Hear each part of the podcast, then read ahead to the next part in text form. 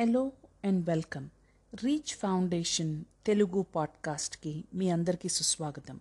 నేను doctor Yashaswini Kamaraju child and adolescent psychiatrist Bengaluru నుంచి మాట్లాడుతున్నాను. ఈ రోజున పర్సనల్ లాస్ని మనం ఎలా డీల్ చేయాలి అనే దాని గురించి మాట్లాడతాను. గ్రీఫ్ అంటారు. అంటే చాలా విచారము దుఃఖము ఒక లాస్ జరిగిన తర్వాత. ఈ పాండమిక్ వల్ల ఈ లాస్ అనేది మనం అన్ని సందర్భాలలో కూడా ఎక్స్పీరియన్స్ చేయడం జరుగుతోంది. లాస్ అనేది అదేదో ఒక మనిషి చనిపోతేనే వచ్చేటువంటిది కాదు.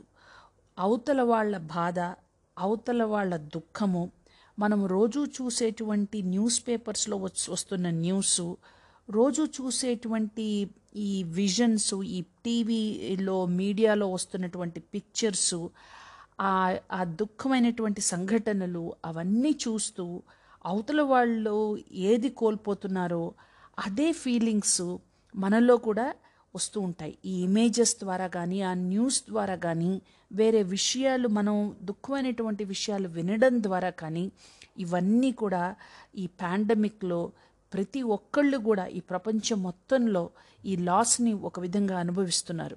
ఎందుకంటే కొంతమందికి వాళ్ళ ఫ్యామిలీ మెంబర్స్ ఫ్రెండ్స్ పోయిన వాళ్ళు వాళ్ళ వాళ్ళ దుఃఖం ఇంకా చాలా మందిలో కొనసాగుతోంది. ఈ రోజు రోజు కూడా ఈ న్యూస్లో వినడం వల్ల ఈ లాస్ అనేది ఎక్కువగా ఉంది. ప్రపంచం మొత్తం ఈ లాస్ ఉంది. అందువల్ల ఈ లాస్ని మనం ఎలా మేనేజ్ చేయాలి అనేటువంటిది అర్థం చేసుకోవటం చాలా అవసరము. ఈ పర్సనల్ లాస్ ఈ పర్సనల్ ట్రాజడీని అందరూ ఒకేలాగా డీల్ చేయలేరు. ఎందుకంటే ఒక్కొక్కళ్ళల్లో ఒక్కొక్క విధంగా ఉంటుంది ఈ లాస్ తీసుకోవటం అనేది. చాలాసార్లు ఆ పర్సనల్ లాస్ గురించే మాట్లాడుతూ ఇప్పుడు వాళ్ళ ఫ్యామిలీలో కాకపోయినా కూడా ఫ్రెండ్స్లో జరగడం సంఘంలో జరగడం ఎంతమందికి ఎన్ని విధాల వాళ్ళకి ఈ ట్రాజడీలు జరగడం ఇవన్నీ చూస్తూనే ప్రతి హ్యూమన్ బీయింగ్ కూడా ఆ లాస్ని ఫీల్ అవుతారు. ఆ లాస్ వల్ల వచ్చేటువంటి బాధతో కూడా వాళ్ళు యునైట్ అవ్వగలరు ఆ బాధని అర్థం చేసుకోగలరు. కాబట్టి అందరూ ఒకటేలాగా దాన్ని ఎక్స్ప్రెస్ చేయకపోవచ్చు ఒకటేలాగా దాన్ని మేనేజ్ చేయలేకపోవచ్చు. ఎందుకంటే చాలామంది ఈ పాండమిక్ సిచ్యువేషన్లో చాలా సాడ్నెస్ ఉంది చాలా లోన్లీనెస్ ఉంది. ఇలా ఒక్కొక్కళ్ళ లాసు ఒక్కొక్క లేయర్ లాగా ఉంటుంది. డిఫరెంట్ డిఫరెంట్గా ఉంటుంది.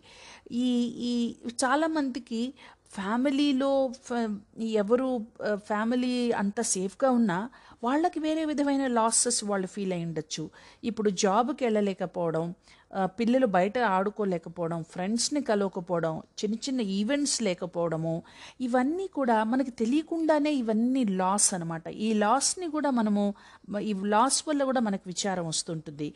ఎందుకంటే మనకి తెలియకుండానే మనకి ప్లేసెస్ తోటి మనుషులతోటి ఒక సిచ్యువేషన్ తోటి పద్ధతులతో పద్ధతులతోటి కానీ పండగలతోటి కానీ మనకు ఒక రకమైన అటాచ్మెంట్ ఉంటుంది. ఈ అటాచ్మెంట్ని కనుక టకామని ఇట్లా ఒక ఈ వైరస్ లాంటిది వచ్చి సడన్గా ఇవన్నీ కట్ ఆఫ్ చేయడం వల్ల అది కూడా లాస్ ఈ లాస్ ఫీల్ అవ్వడం వల్ల మనుషుల్లో ఇమోషన్స్ వేరేగా ఉంటాయి. ఒకటి సడన్గా మనిషికి దూరం అయితే తప్పకుండా ఈ లాస్ ఉంటుంది.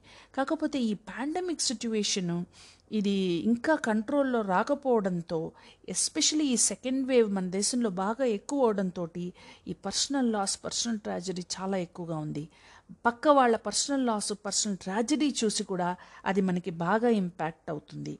ఇప్పుడు కొంతమందిలో ఈ ట్రా ఈ ఈ లాస్ వల్ల ఫిజికల్ సిమ్టమ్స్ కూడా చాలా వస్తుంటాయి. బాగా నీరసంగా ఉండడం స్లీ సరిగా నిద్రలేకపోవడం సరిగా తినలేకపోవడం బాగా ఎగ్జాస్ట్ అయిపోవడం మనుషులతో మాట్లాడకపోవడం విత్డ్రా అయిపోవడం విత్డ్రా అయిపోవడం అందరి నుంచి అటువంటి సిమ్టమ్స్ కూడా వస్తాయి. ఇప్పుడు మన బ్రెయిన్లో ఎమిగ్డలా అనొకటి అనొక ఇమోషనల్ ఏరియా ఉంటుంది. ఈ ఎమిగ్డలా అనేది ఏంటంటే ఈ ఇమోషన్స్ని బాగా పర్సీవ్ చేస్తుంటుంది. అంటే ఒక థ్రెట్ ఒక డిఫికల్టీ ఒక ఇంటిమే ఒక థ్రెట్ ఉన్న సిచ్యువేషన్ అంటే ఒక ఫియర్ఫుల్ సిచ్యువేషన్ అది క్యాప్చర్ చేస్తుందన్నమాట మన బ్రెయిన్ అది క్యాప్చర్ చేసినప్పుడు మనం చాలా యాంగ్జ్ యాంగ్షియస్గా అయిపోయి చాలా ఇమోషనల్గా అయిపోతుంటాం. ఈ ఎమిగ్డలా అనేటువంటి ఇమోషనల్ సెంటర్ ఇటువంటి సిచ్యువేషన్లో ఈ పర్సెప్షన్స్ని ఈ సెన్సేషన్స్ని మనకు అందిస్తూ ఉంటుంది సో ఈ ఈ ఇప్పుడు ప్రతి చోట కూడా ఈ కోవిడ్ న్యూస్ల గురించి మాట్లాడడం కోవిడ్ లాస్ గురించి మాట్లాడడం మా ఏమి చేయలేకపోయాము ఇవంతా మామూలే అంతా చోట జరుగుతోంది. ఈ పర్సనల్ లాస్ ఈ గ్రీవింగ్ ఈ విచారాన్ని ఎట్లా మేనేజ్ చేయాలి? ఈ పాండమిక్ సిచ్యువేషన్లో తప్పనిసరిగా నేను బికాజ్ నేను చైల్డ్ అండ్ అడాల్సన్ సైకియాట్రిస్ట్ని కాబట్టి ఫస్ట్ పేరెంట్స్ గురించి చెప్పడం చాలా అవసరం అవుతుంది ఎందుకంటే ఇప్పుడు పిల్లలు ఎలా హ్యాండిల్ చేయాలి అని చెప్పే ముందర పేరెంట్స్ ఎట్లా హ్యాండిల్ చేయాలి అని చెప్పడం చాలా చాలా అవసరం. ఇప్పుడు మొదటిది మొదటిది నేను చెప్పేది డెఫినెట్గా ఇది సెల్ఫ్ కేర్లోకే వస్తుంది.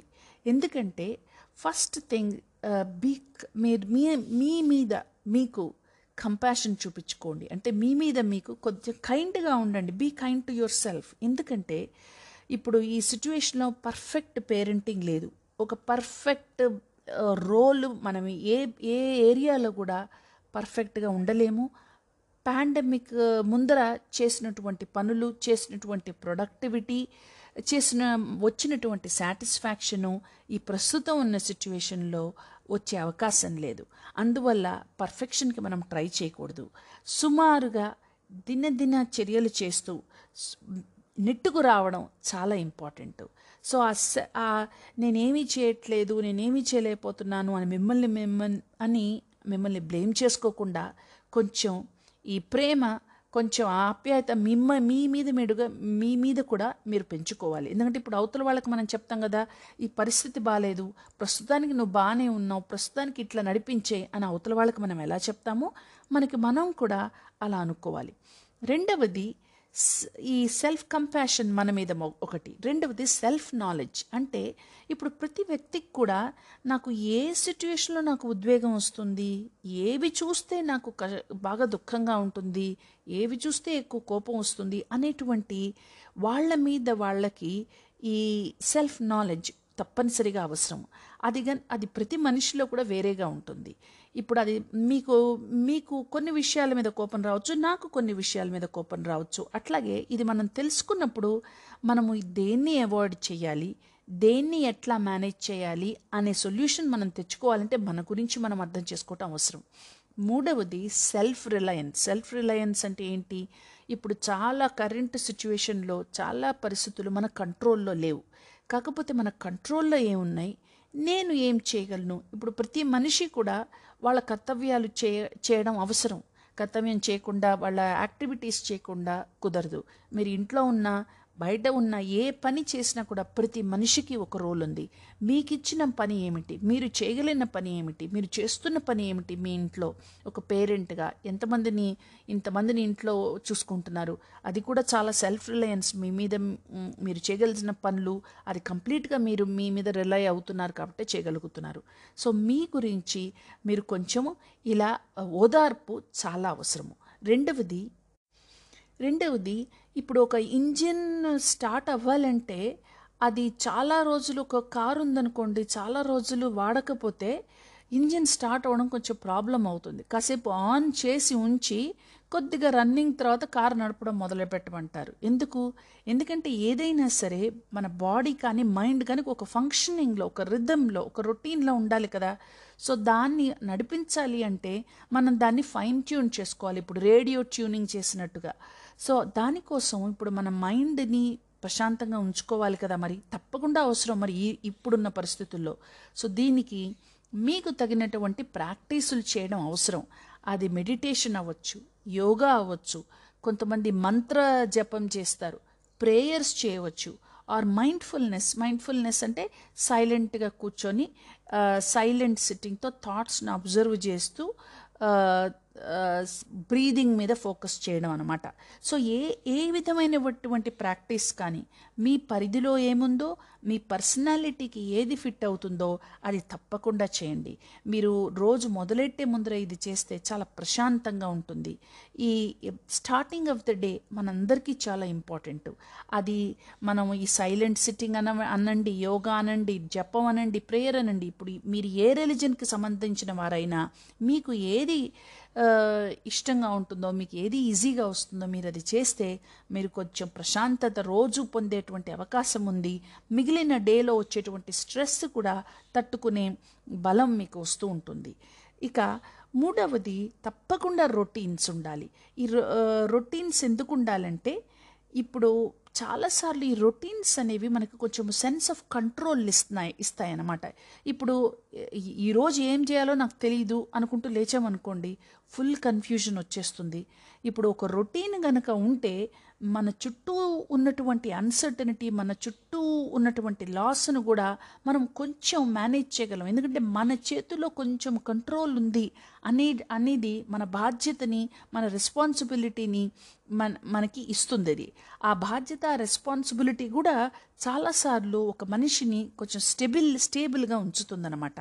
అందువల్ల ఈ రొటీన్స్ తప్పకుండా కంటిన్యూ చేయండి. ఒకే రోజు మోర్ ఆర్ లెస్ ఒకేసారి లేవడము ఒకే టైంకి రోజు లేవడము బ్రేక్ఫాస్ట్ టైం సుమారుగా అదే టైం మెయింటైన్ చేయడము పొద్దున్నే రెడీ అయ్యి అంతకు ముందర పాండమిక్ వచ్చే ముందర మీరు ఏ టైంకి రెడీ అయ్యి ఏ టైంకి రెడీ అయి ఉన్నారో అట్లానే ఇంటి పనులు అదే టైంకి చేసుకోవడము.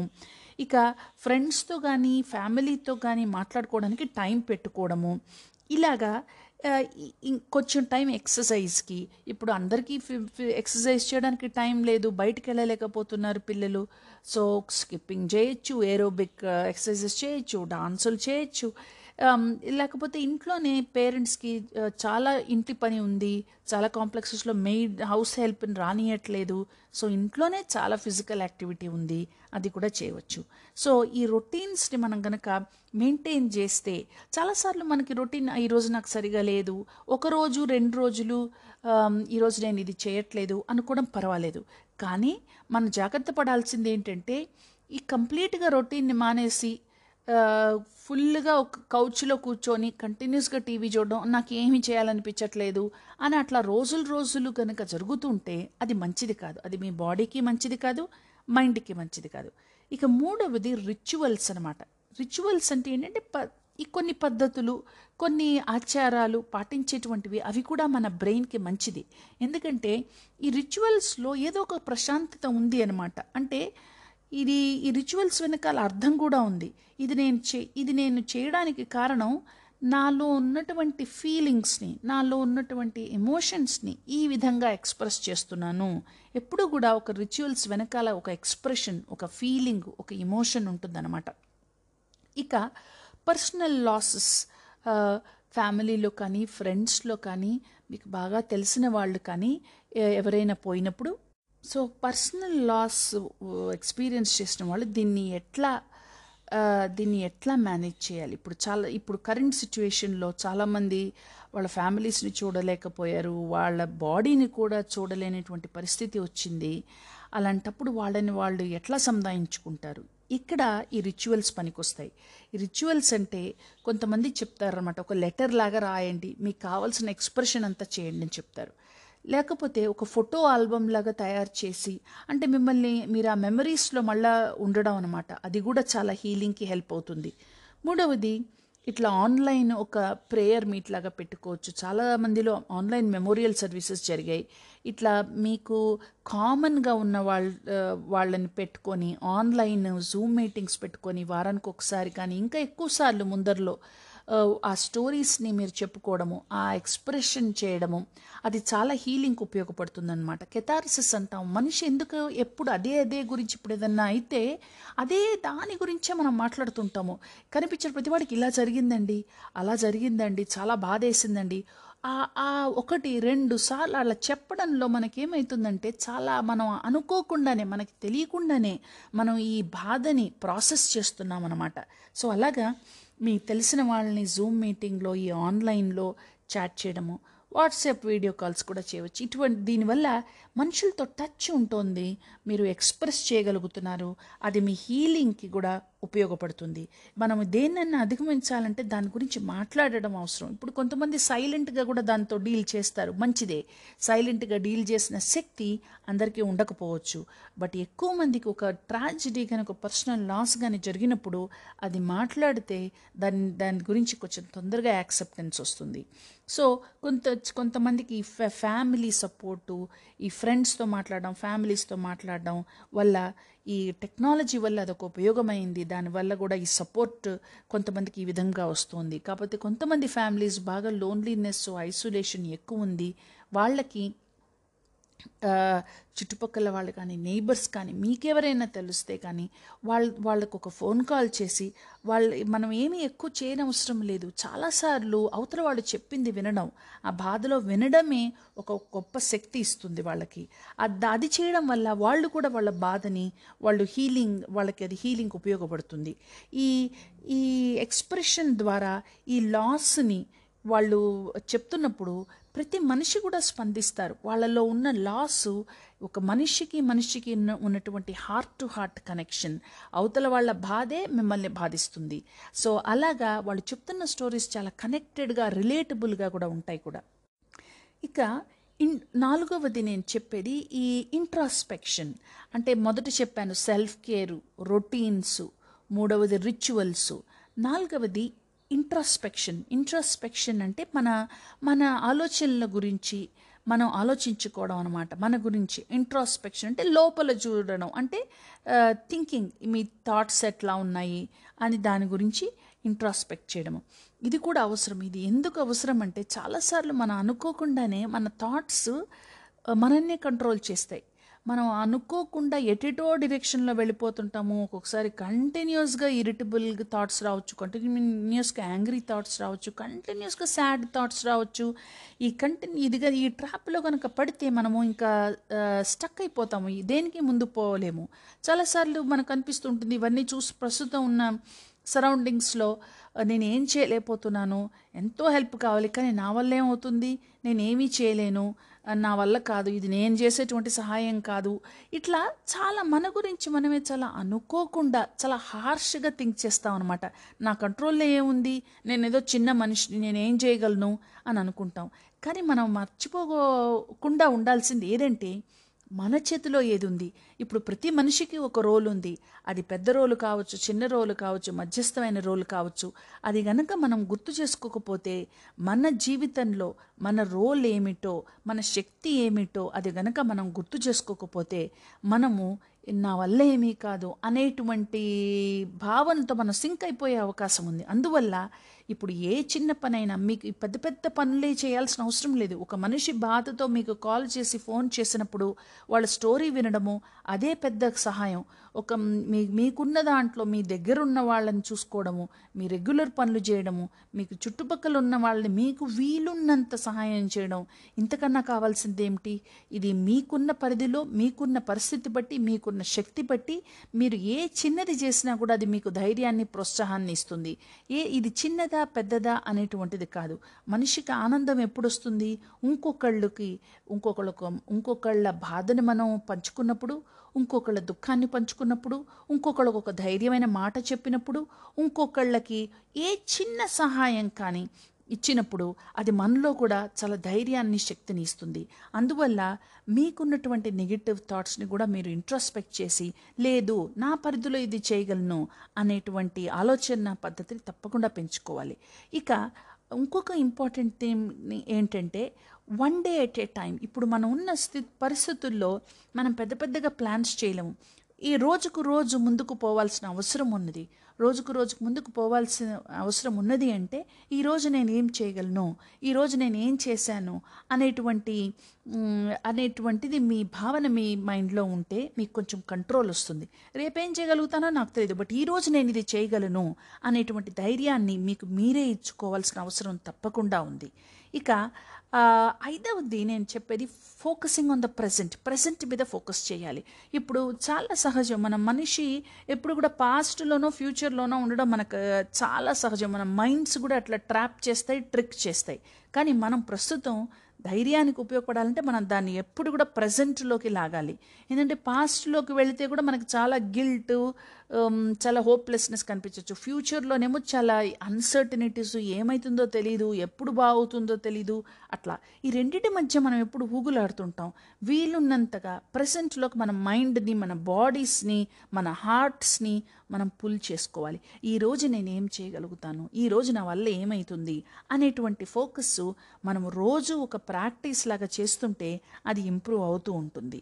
ఇక ఆరవది ఈ హోప్ని ఫ్యూచర్ గురించి మనం ఆలోచిస్తుంటే భయాలకు బదులు ఒక ప్రోత్సాహం ఒక హోప్ మన మనలో మనమే నింపుకోవాలి.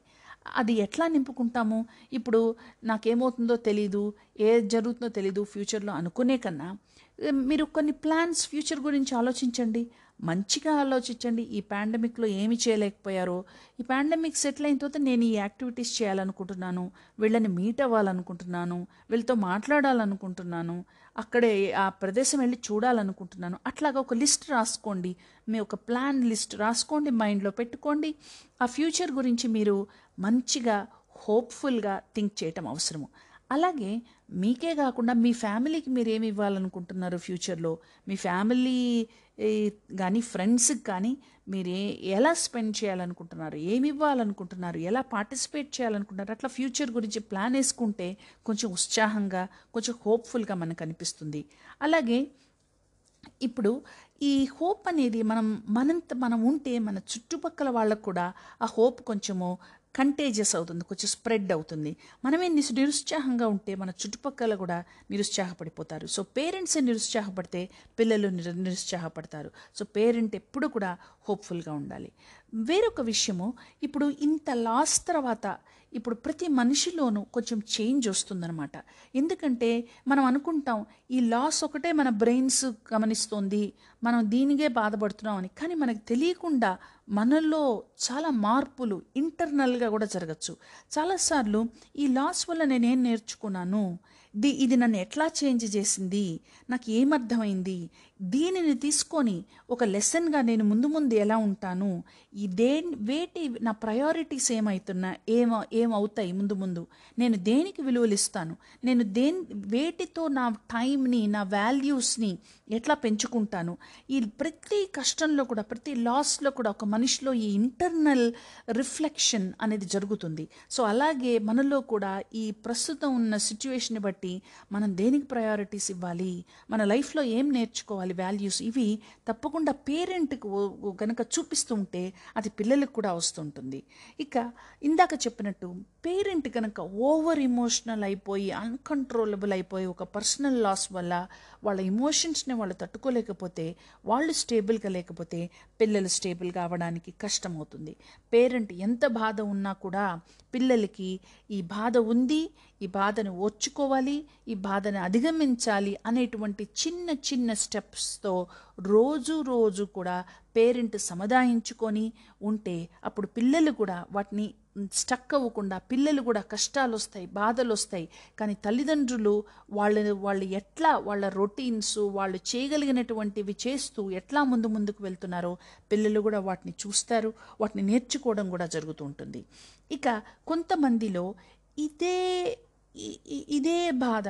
చాలా ఎక్కువగా అయిపోయి అన్కంట్రోలబుల్ అవుతుంది. దాన్ని కాంప్లికేటెడ్ బ్రీవ్మెంట్ అంటాము.